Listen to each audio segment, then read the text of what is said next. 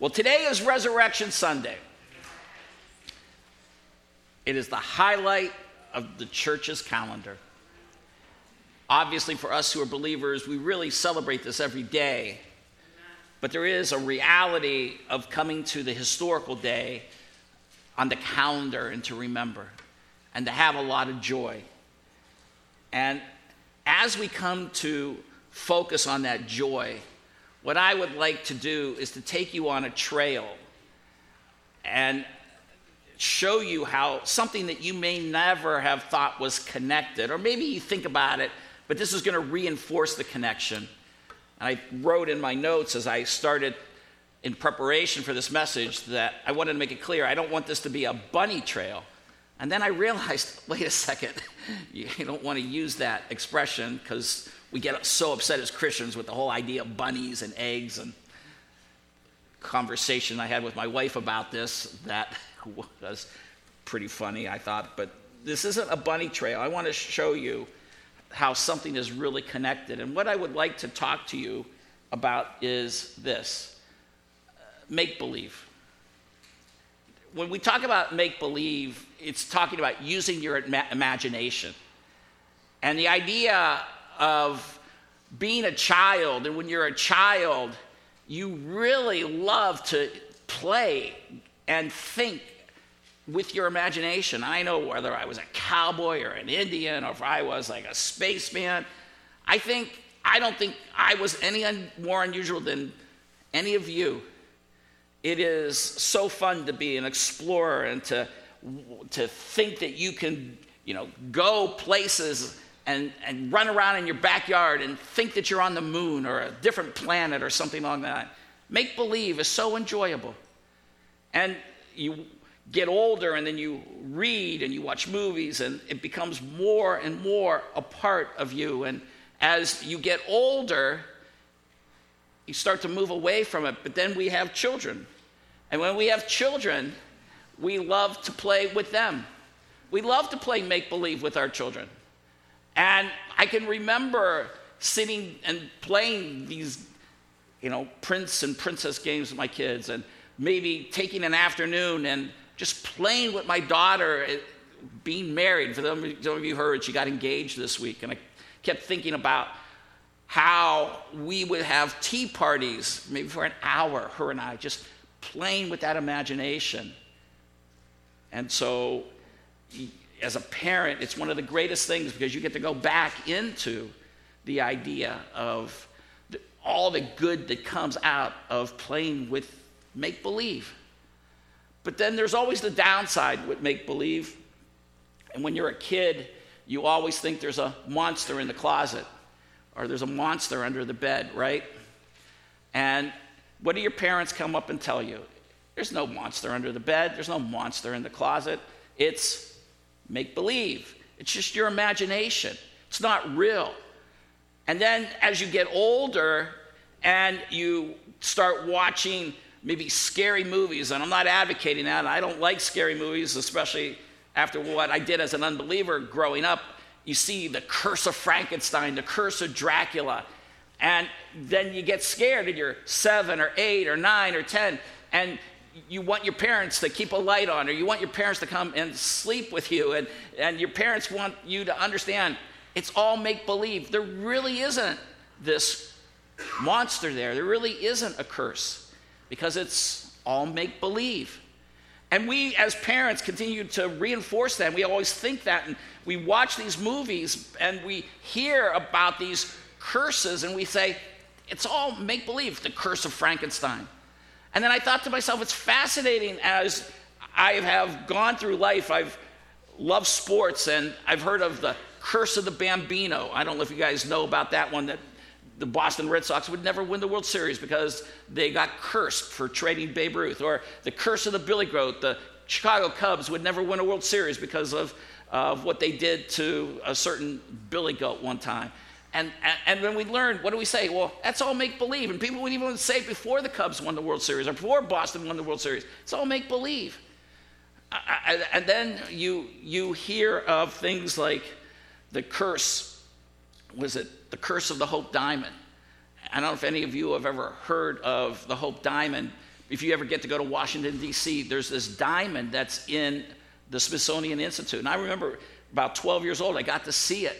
And the curse was that anybody that owned it, bad things would happen to them, their family would die. But then people would say, no, it's not true, and it's not, it's, it's just all make believe. And then there is the curse of King Tut's tomb. And I don't know if any of you ever had the opportunity to go to King Tut's tomb, but I did. And King Tut's tomb had a curse that they thought anyone that ever went into King Tut's tomb would die. Well, thousands of tourists have gone through there and they all haven't died. It's just, it's, it's all make believe. What I want you to understand is, though, as we come on this Lord's Day, that there really are curses in this world that are not make believe. And, and, and, and I think it's part of the disconnect where sometimes we think this world, this world doesn't have this spiritual dynamic that has brought or has in it a curse. We're not going to turn there, but if you were to turn in your Bible to Genesis chapter 3, when Adam and Eve sin, and Adam being from Friday night the federal head, sins and brings all of humanity into sin, God, first of all, curses a serpent. Then he tells the woman, in essence, a curse, even though he doesn't use the word. He literally uses the word curse with the woman. He tell with, with the snake, and then he literally tells the woman she was going to be pain in childbirth, and then he tells the man, the ground is cursed, and to because of it, your sin, you will return to the dust. This is a curse from God.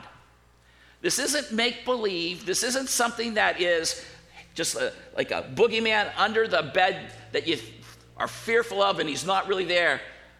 God has seriously put a curse in your world. God has put a curse, and you say, well, wait a second. Why would God do that? Because he wants us to always know that there is something wrong with this world. It is out of love that God has put these curses on the world. And, and what do curses do? Curses take joy out of life. And I was talking to an individual who has sacrificed so much and given his life to the Lord. And he was telling me about the last two years of his life. We were on the phone for an hour last night, and he was telling me just how he is just so hardened now as a believer because of all the bad that as he's gotten older, where he feels like he's just kicked in the face. His wife has left him, people have turned against him, people within the church have turned against him, and, and, and, and, and lies have gone out, and, and things that have just happened bad. And, and, and, yet the reality of it is, is I don't think he's anything unique in the world because I know that every person in this auditorium this morning, you've had struggles, you've had things where you feel like life has kicked you in the face. And all of this is because God wants you to understand there is a curse in this world. And, and, and when you look at people who are depressed and you look at people who are frustrated and you look at people who are discouraged and you look at people who are scared, living in fear, all of this is tied where God wants you to have those reactions because God wants you to realize this world is wrong. And, and if everything, even as, as believers, life went smoothly, then it would be a deception because all of a sudden you wouldn't have the burden to rely upon Christ and the burden to tell people about Jesus. Listen, you're depressed this morning, you're frustrated with life, you're discouraged. We live in a cursed world. And, and, and where does this all come back to the resurrection? Well, today, what I want to do is talk about the incredible joy and hope from the resurrection. And I want to go into the scriptures and I want you to see how the resurrection of Jesus, tied to the death of Jesus, has given us all a joy and a hope.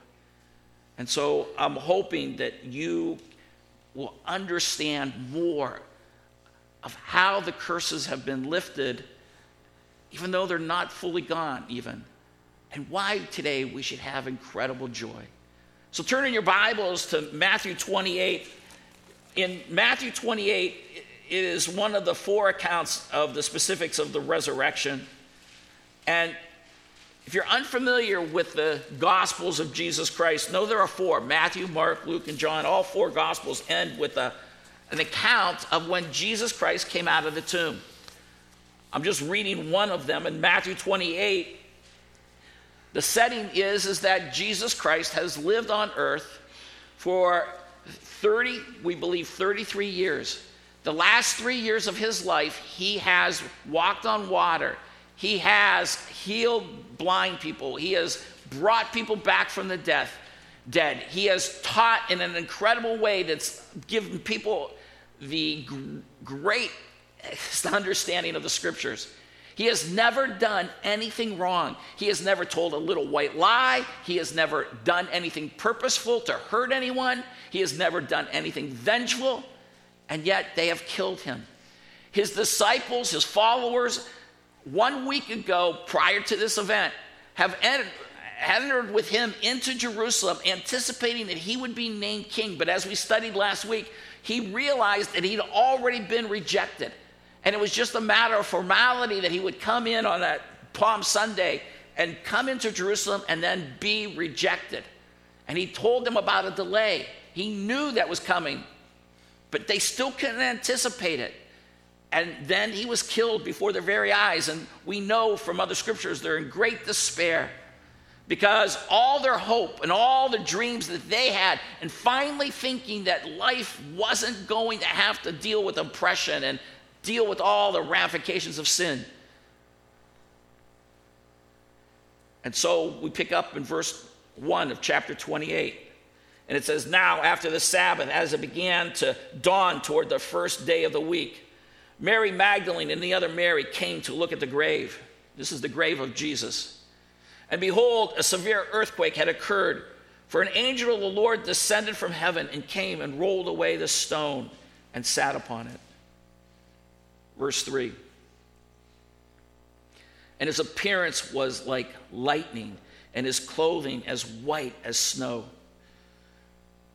The guards shook for fear of him and became like dead men.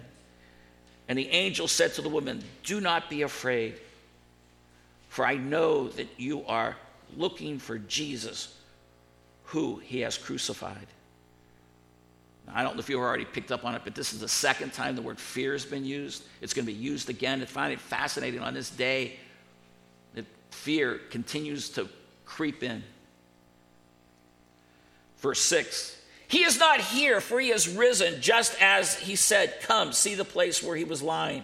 Go quickly and tell his disciples that he is risen from the dead. Behold, he's going ahead uh, to you into Galilee, and there you will see him. Behold, I have told you. And they left the tomb quickly with fear and great joy, and ran and reported to his disciples. And behold, Jesus met them and greeted them, and they came up and took hold of his feet and worshiped him. And then Jesus said to them, Do not be afraid. Go and take word to my brethren to leave for Galilee, and there they will see me. Incredible joy comes over them as they realize that Jesus Christ is no longer dead. What does that mean for us? Why should we have this great joy? Yes, it's wonderful that Jesus is alive, but we're going to see how much it pertains to us the very first thing that I want you to see and very first thing I want you to grasp is I want you to understand that we see that your death doesn't end life. Turn your Bibles to Hebrews chapter 2. It's interesting that once we see the account of Jesus for the rest of the New Testament, we get explanations and deep, deep profound theological truths throughout the epistles, the Galatians, Ephesians, Philippians, Colossians. We get to understand who Jesus is and we get to understand more of what he did for us. And as we come to the book of Hebrews, the book that we believe was written prior to 70 AD, prior to the destruction of the Jerusalem temple that the author is trying to tell us about the superiority of Jesus. And he wants us to understand what Jesus has done for us as a high priest. And I want to point out the reason we don't have priests in our church anymore is because, and I say anymore in the sense like from the Old Testament when they had priests, is the priest is a go between. And now Jesus is our ultimate go between. We don't need anyone to go between God and us. You all have direct access now because of Jesus, to go directly to Him because He serves as the high priest between God the Father and you. And as the author of Hebrews is talking, he wants us to understand what Jesus has done for us. And he talks about the fact, and I'll pick up in verse 9 but we don't see him who was made for a little while lower than the angels. And that's talking about the fact that was Jesus was God who came to earth as a man. And he says, namely, Jesus, because of the suffering of death, crowned with glory and honor, so that by the grace of God he might taste death for everyone. You see, when Jesus goes to the cross, I believe he dies for everyone. Uh, amazingly, that is no longer the predominant Christian view today. And if anyone would like to talk more about it, I won't go down that path, but I can tell you Jesus died for everybody. And I can prove it. Verse 10 For it was fitting for him for whom are all things and through whom are all things, and in bringing many sons to glory to perfect the author of their salvation through suffering. And this is part of where we live in an upside down world, a cursed world, that the way for Jesus to fix everything was for him to pay the penalty that we owed. We have quip little sayings. He paid a penalty. Well, we owe a debt we cannot pay, and he paid a debt that we could, he, he didn't owe. I'm messing that up. The reality of it is, is Jesus pays that penalty. We owed our life. And God, through this doctrine that we studied Friday night, and if you weren't here Friday night, I'd encourage you to listen to the podcast. We talked about substitutionary atonement, but I gave more illustrations so that you could understand it. That is what happened. Jesus took our place. And it says down and jump down to verse 14. Therefore, since the children share in flesh and blood, he himself, him, he himself likewise also partook of the same, that through death he might render powerless him who had the power of death, that is the devil. We don't believe the payment was made to the devil. We believe God the Father, as the ultimate judge, received the payment. But we believe that Satan, who is real and also not make believe, is able to call upon God and point to God law and say, God, you have laws. The wage of sin is death. You have laws that people who sin should be punished. And Satan, we learn from the study of the book of Revelation, is constantly accusing people. His demonic hierarchy, which is also not un, un, um, make believe, really did see what any of you did privately this week. Anything that you did in secret, anything that you did in darkness, Satan saw through a demonic world that you may not want to believe is there, but it is. And he reports it up, and Satan says, Do you know what Mike did? Do you know what he did? You know what she did? And so I believe that's what it's getting at that the devil had this ability to stand and say, Look, they're guilty, do something. But verse 15, and he freed those who the fear of death were subject to slavery all their lives. For assuredly he does not give help to angels, but he gives help to the descendants of Abraham. Why doesn't he help angels? From a theological point, he had to make a choice. Do I die for angels or die for humans? He died for humans. He became a human and he died for us. Therefore, he had to be made like his brethren in all things, which he did. He became a human, so that he might become a merciful and faithful high priest in things pertaining to God to make propitiation. Propitiation is a big word, it means to satisfy God, and that is a deficient definition. Propitiation means to satisfy the anger of God. because God does have to punish sin. And God does send anyone whose debt is not paid to a place called the lake of fire. And as much as we want to think that is make believe, it is not. And if you're here today and you are not a believer in Jesus Christ, on the day, once you die, somewhere in there, I don't know exactly how the time sequence is, you will stand before God and He will say, You need to pay for all the sins. Every sin that you commit requires your very life, your soul. There's a physical death, there's a spiritual death. The Bible says the wages of sin is death. You will stand before God having physically died, and now God is saying there is what is called the second death, as the book of Revelation calls it. And you now have to make payment. If you want to have eternal life, your pay, your debt is due. The bill is there. For us who are believers, we are taught in the book of First John, chapter 2, that Jesus will be our, like our attorney and he will stand before God in judgment and say, I paid the penalty. I paid the penalty for Mike. Fill in your own blank name, your name in the blank.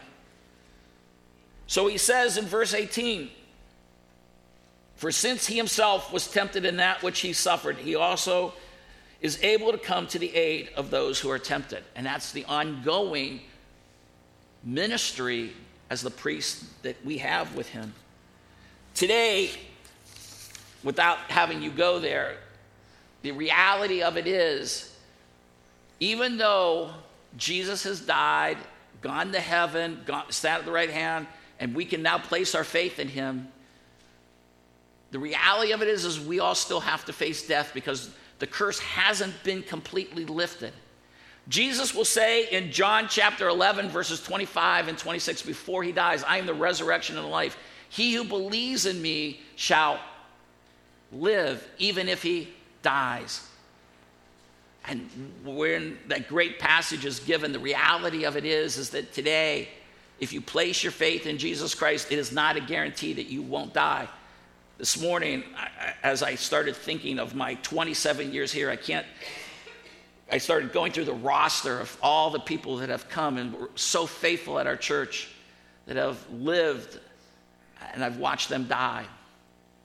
And I thought, when I first became a pastor here, and they commissioned me, and I thought to myself, if I could have got up that morning and said, you know, one of the things that you may not realize is that I'm going to stay because I feel like I'm a shepherd and I'm going to be faithful but I'm going to bury all of you. And the reality of it is, that I think I have buried almost everyone that was there that day. My point is, is that death keeps coming and keeps coming and keeps coming. And as I've shared this morning already, what does a curse do? Death is part of the curse. And God has brought this curse on us so that we would never think that this world is okay. And death takes joy, and it's taking much joy out of my life. And I, I don't know where all of you are with death in the sense of how you've maybe managed with your own death or you've managed with people who are, who are important to you. I've shared before because I get the privilege of talking to you, but I'm sure you can remember when you first found out someone that was important to you died. For me, it was on March 18th, 1968. I can remember when my grandmother died, my, my aunt died, then my grandmother died, September 5th, 1979. It just goes on and on. And then my mother died on January 27th, 1982. I'm a date person, but these are all painful. But the one thing that you all recognize too is that death is coming for you. And here's this illustration I ran across this week. Imagine your life as a journey along a path. Remember, we talked about how these paths are connected, but your life is a path. You're on a path. And as you walk, you've a limited amount, you have a limited amount of time to reach your destination. And that destination is the fulfillment of all your hopes and dreams and the realiza- realization of all your ambitions and the achievement of all your goals. It's all of us. Everyone here is on a path. Now imagine that as you're walking along this path, all of a sudden you see a figure behind you, and that figure is death.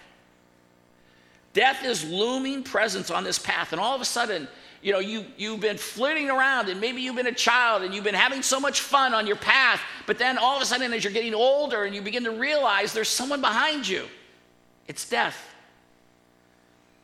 Some, most of the time, you can't see death, but you know he's there, and he's going to catch up to you eventually. And it's interesting that in the Bible, God speaks of death as a personality in 1 Corinthians 15. So as you continue on your journey, death begins to take to place obstacles in your place. Some of these obstacles are small and easily overcome, while others are more difficult and take longer to surmount. But with each obstacle, death draws closer and closer, reducing the time you have to complete your journey. At some point, death catches up to you and your journey comes to an end. No matter how far you have traveled, no matter how much you've accomplished, death puts a time limit on your life. And you can't continue on your journey indefinitely. At some point, you have to stop and face your ultimate destiny. This is how death puts a time limit on people's lives. And it forces us to confront our mortality and take to make the most of time that we have until today. Until the resurrection of Jesus Christ. You see what the resurrection of Jesus does is it changes everything. And if you want application, here's application number 1 you don't have to make a bucket list anymore. Because if you have eternity, and I've often thought about what I'm going to do for a million years sometime, because if I do something for a million years, and I use that with hyperbole for an extended long period of time, I've got endless amount of time. The resurrection, the empty tomb tells me that I don't have to run around thinking that I've got to get all these things done in life and make what is called very popular today a bucket list. Get this done, get this done, get this done. They've even made movies about it, they made comedy movies about it. But the reality of it is, is I now can give my life in service to God and sacrifice, and I can do things for God because I don't have to have a focus on myself. I don't have to have a bucket list anymore, neither do you nor do I have to get frustrated with things in life anymore because along my path, I didn't get to do this and I didn't get to do that and it didn't work out smoothly because I now have eternity. And I can focus, thirdly, on important things. I did a little Google search this week. If you had eternal life, this is from a secular perspective, what would you be able to do? And I want you to think about this, and I'm going to apply every one of these. This is first from the secular perspective, but then this is from a biblical perspective secondarily. First and foremost, the site said you can have increased knowledge. With unlimited lifespan, individuals could spend more time learning and mastering new skills. Well, there's the reality of it is that that is something that is now open to all of you. Second, it talked about endless experiences. An immortal person could have countless experiences traveling the world, learning about new cultures, and exploring new hobbies and interests. The potential for personal growth and fulfillment would be immense. Oh my goodness, I cannot wait to finally get out of this body and into the new body. And I can't wait to see all the things that we get to do. I, I fully hope that we get to travel the universe. I do. When I first got saved, I used to tell people, hey, let's meet up. We're going to go to Jupiter and universe, if those planets are still around. Third, you would have stronger relationships. Without the fear of death, relationships could be formed and maintained over an extended period of time, and this could lead to deeper connections. And that is true. We'll be reunited in heaven. We know that we will see people and know them. 1 Thessalonians 4. And I'm not just throwing these things together. This isn't just from a secular site. This is truth. This is what Scripture teaches. Fourth, we would have a sense of purpose. With unlimited lifespan, individuals could have the opportunity to pursue their passions and make significant contributions to society. Well, for us, we understand the perspective. God talks about the fact that we need to be focused while we're on this side of eternity. And then, fifth, it talked about how immortality could be a catalyst for personal growth. With an unlimited lifespan, individuals could experience personal growth and development. And there's the reality of untapped potential for all of us. This has to be one of the greatest truths and realities that we have a future that is just unlimited what's coming. Death will catch us, it'll tackle us, but we get to rise up. Your death does not end your life anymore. Your death doesn't end life. You're going to be resurrected if you're a believer in Jesus Christ. Second, very interesting truth. Turn to Romans chapter 6. If I'm going to try and understand why I should have so much joy, why this day is so remarkable, I'm going to remember this. Your sin no longer has to enslave you. Friday night, we talked about how the death of Jesus Christ pays a penalty, gets applied to everyone that believes. And when we come to the book of Romans, chapter 6, what you come where the Apostle Paul is saying, now that sin has been defeated, now because we have peace with God through the death of Jesus Christ, there's a new dynamic that happens. And part of what happened when Adam sinned, as he was our representative, you say it took this curse. And even though the word curse isn't used, let me tell you, it is a curse that we all got thrown, whether you were, uh, whether you're all thrown into the sin camp. And this is why babies die without ever consciously sinning. And then as you get older, your tendencies, your, your, your uh, proclivities are as that you would want to sin. And, and it's not until God comes and lives inside you when you place your faith in Jesus Christ that you have the ability to break the power of sin. And that's what Paul is describing. Look at Romans chapter 6, verse 1. And he says, What shall we say then? Are we to continue in sin? In essence, now that it's been paid for, now that we have freedom from death, so that grace may increase? And he says, May it never be. How shall we who died to sin still live in it? Or do you not know that all of us who have been baptized into Christ Jesus have been baptized into his death? And that's a spiritual baptism that we represent with the water. But that is a spiritual baptism. Verse, verse 4 Therefore, we have been buried with him through baptism into death, so that in Christ was raised from the dead through the glory of the Father, we too might walk in newness of life. And what he's getting at is when you are a believer, there is a transformation that occurs. We're still in the flesh, but you are walking new, you're different. Hence, if somebody says they're a believer and they still play in the dirt and they still play in sin, that is why we would question your salvation. You're saved because of your faith, but your faith transforms you. You walk in newness of life. Verse 5 For if we have become united with him in the likeness of his death, certainly we shall also be in the likeness of his resurrection. Knowing this, that our old self was crucified with him in order that our body of sin might be done away with so that we would no longer what? Be slaves to sin. For he who has free, died is freed from sin. Now, if we have died with Christ, we believe that we shall also live with him, knowing that Christ, having been raised from the dead, is never to die again. See? Death no longer is master over him. This is a little bit of what Hebrews 2 was referring, referring to. For the death that he died, he died to sin for all that the life that he lives, he lives to God. So even so, consider yourselves to be dead to sin, but alive to God in Christ Jesus. Therefore, do not let sin reign in your mortal bodies so that you obey its lust. And do not go on presenting the members of your body to sin as instruments of unrighteousness, but present yourselves to God as those alive from God, and your members as instruments of righteousness to God. For sin so now, verse 14, for sin shall not be master over you, for you are not under law, but under grace.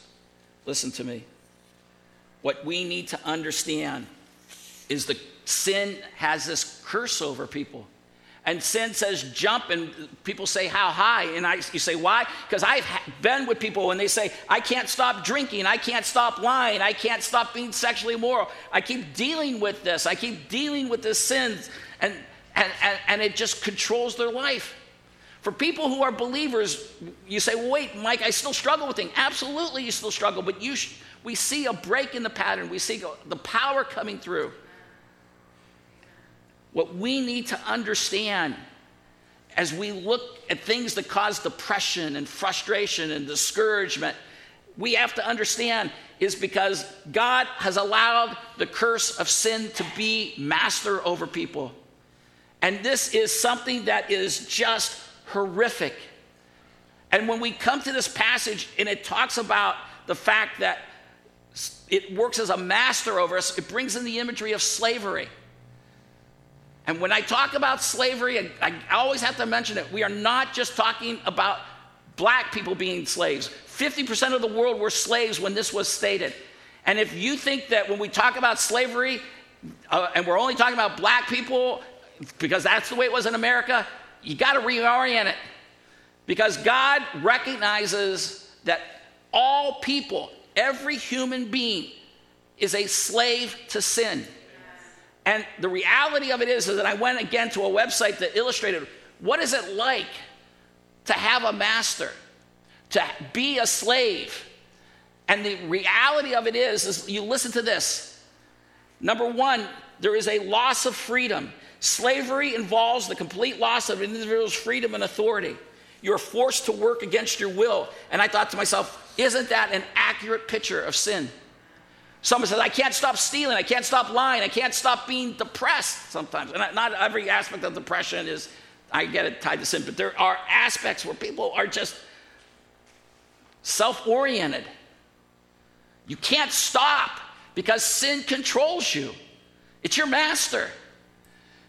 Exploitation is the second aspect of a slave master. Slavery often involves the exploitation of vulnerable populations, such as people who are poor, marginalized, or from minority groups, people who don't have the power. They may be forced to work in dangerous or unhealthy conditions and may be subject to physical or emotional abuse. Oh my goodness, whether it's emotional abuse or living in poverty, we recognize so much of this world where people feel like kicked in the face. It's because of sin. Sin makes somebody a corporate, selfish pig where they don't care if everybody else has to work hard and sacrifice through 14, 15 hour days. They don't care if they have to send people to war for them because this is what they want. This is why maybe even someone in high school will take advantage of somebody else because they just don't care. Third aspect is dehumanization. Slavery treats people as objects or property rather than as human beings with inherent value and dignity. And we hear of people who are in the um, prostitution world where they grab little girls and they put them into these, these prostitution rings. You think, how could you do this? Because that's what sin does. Sin treats people as property. But it's no different than the college student that, that sees a girl and says, I'm just going to give her a, a, a, a drug and I'm going to take advantage of her tonight. Or the guy that says, I'm going to go into business with you, but I'm going to steal from you because you're my partner, but I don't care because it's all about me. It dehumanizes. And sin, as the master is saying, do it, do it, do it, because this is what I expect of you. We have to understand this incredible curse and then deals with economic injustice and deals with the legacy of taking advantage and, and the fact that we're exploited. Look, when you're free from all of this, my application is there's incredible joy, there's incredible gratitude, there's incredible commemorating the experience, and there's the idea you just want to tell people, I'm free. And that's why we as believers do that. We just want to tell people we're free. Let me just take you quickly to the last one. Turn in your Bibles to 1 Corinthians. Oh, excuse me, I get this up here.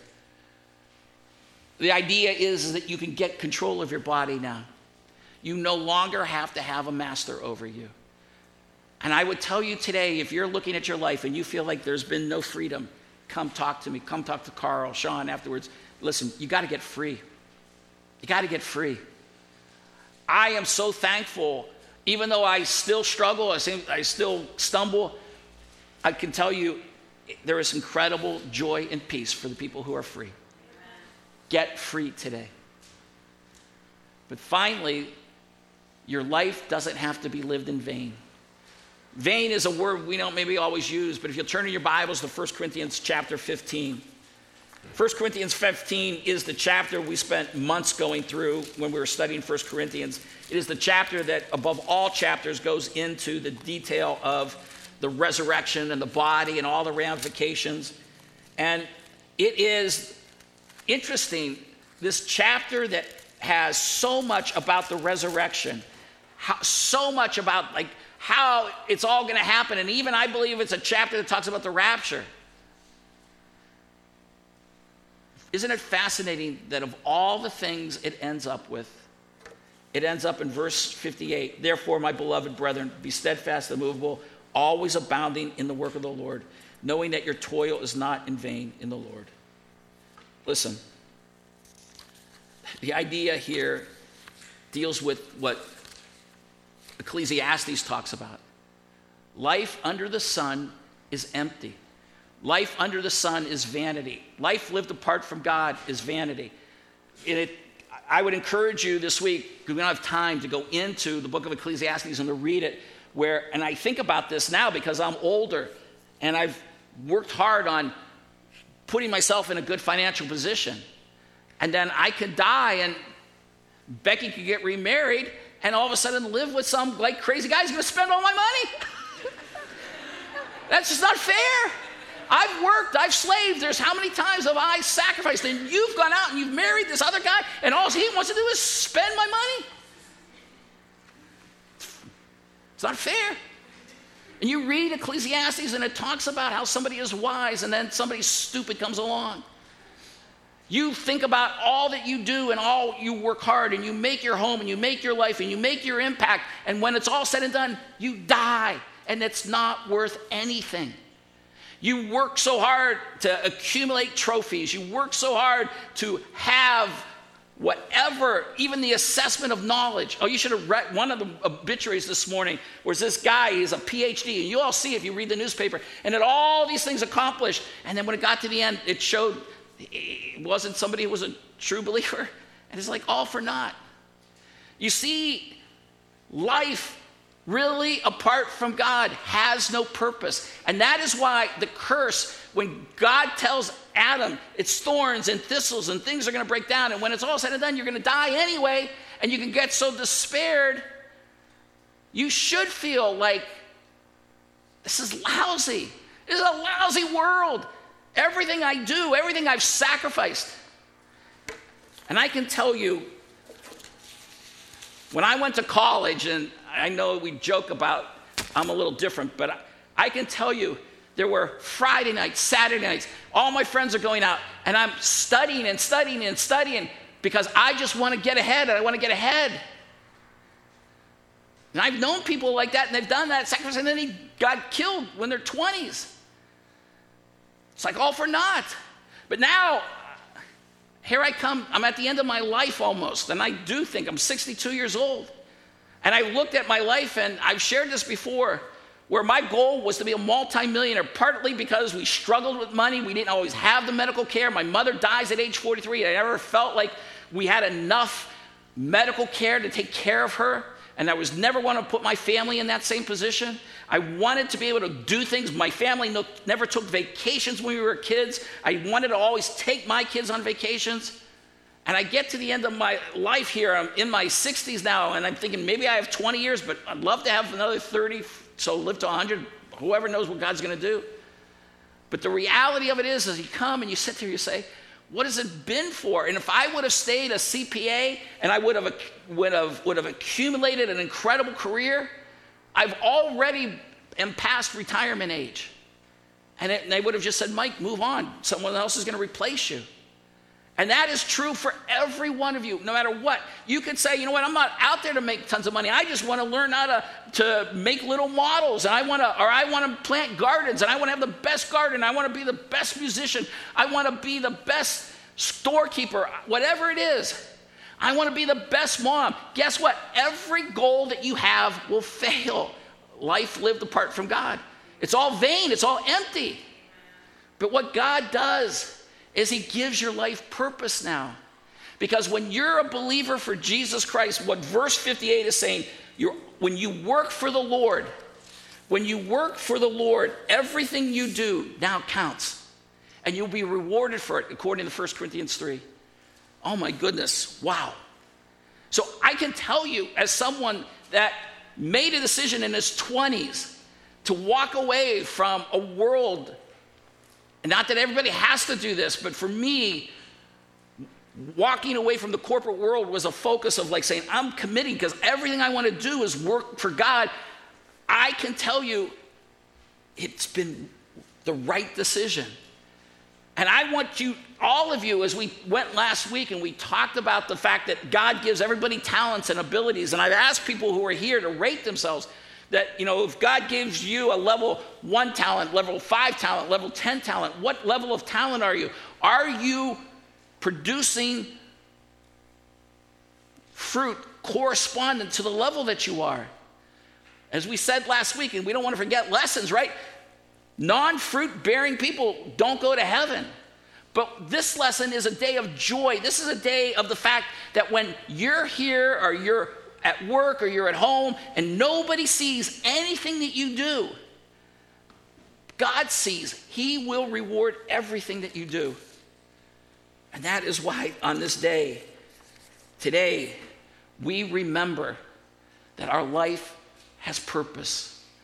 And that's because what God said, what God said when he cursed Adam and the ground because, because of what Adam did, everything, everything has changed.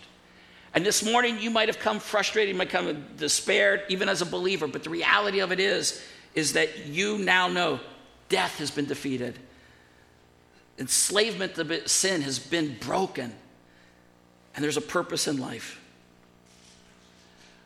I'm going to close. I, I don't know if you've ever seen this painting. This is a painting, it's called Checkmate. It used to be in the Louvre. Did you see it when you went to the Louvre? This is by the, was by the Mona Lisa. A private person has now bought it. This was made by a painter, Moritz Ritz. I'm saying his name the best I can. It was painted in 1864, 1864 over in Europe. We're having the Civil War. He's painting this painting. And I don't know how well you can see it, but this is a human who's playing the devil and his guardian angel is behind him. And the painter called this checkmate. Now, for those of you who know chess, when you yell checkmate, you're supposed to be at a place where victory is yours. And Satan is the one that has said checkmate. And so this painting gets purchased by a pastor, and it's in Richmond, Virginia, in the 1880s, of all places. And he's having a get together, and it's this famous painting, and everyone can see the despair. And this is maybe the despair that you're in today, where you look at your life and it's like a check, chessboard, and you feel like life has got you beat.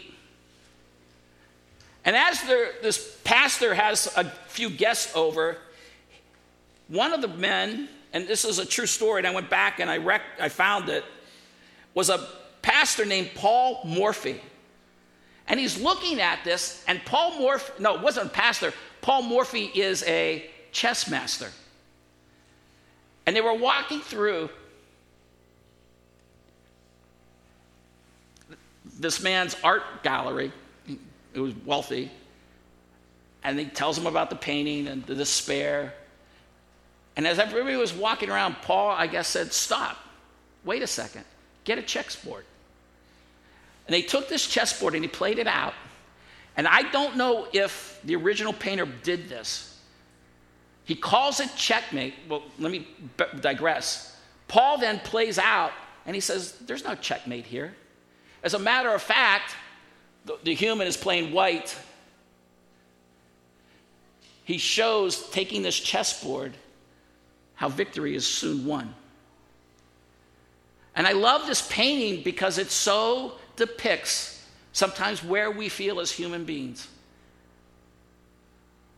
that it's checkmate, game over.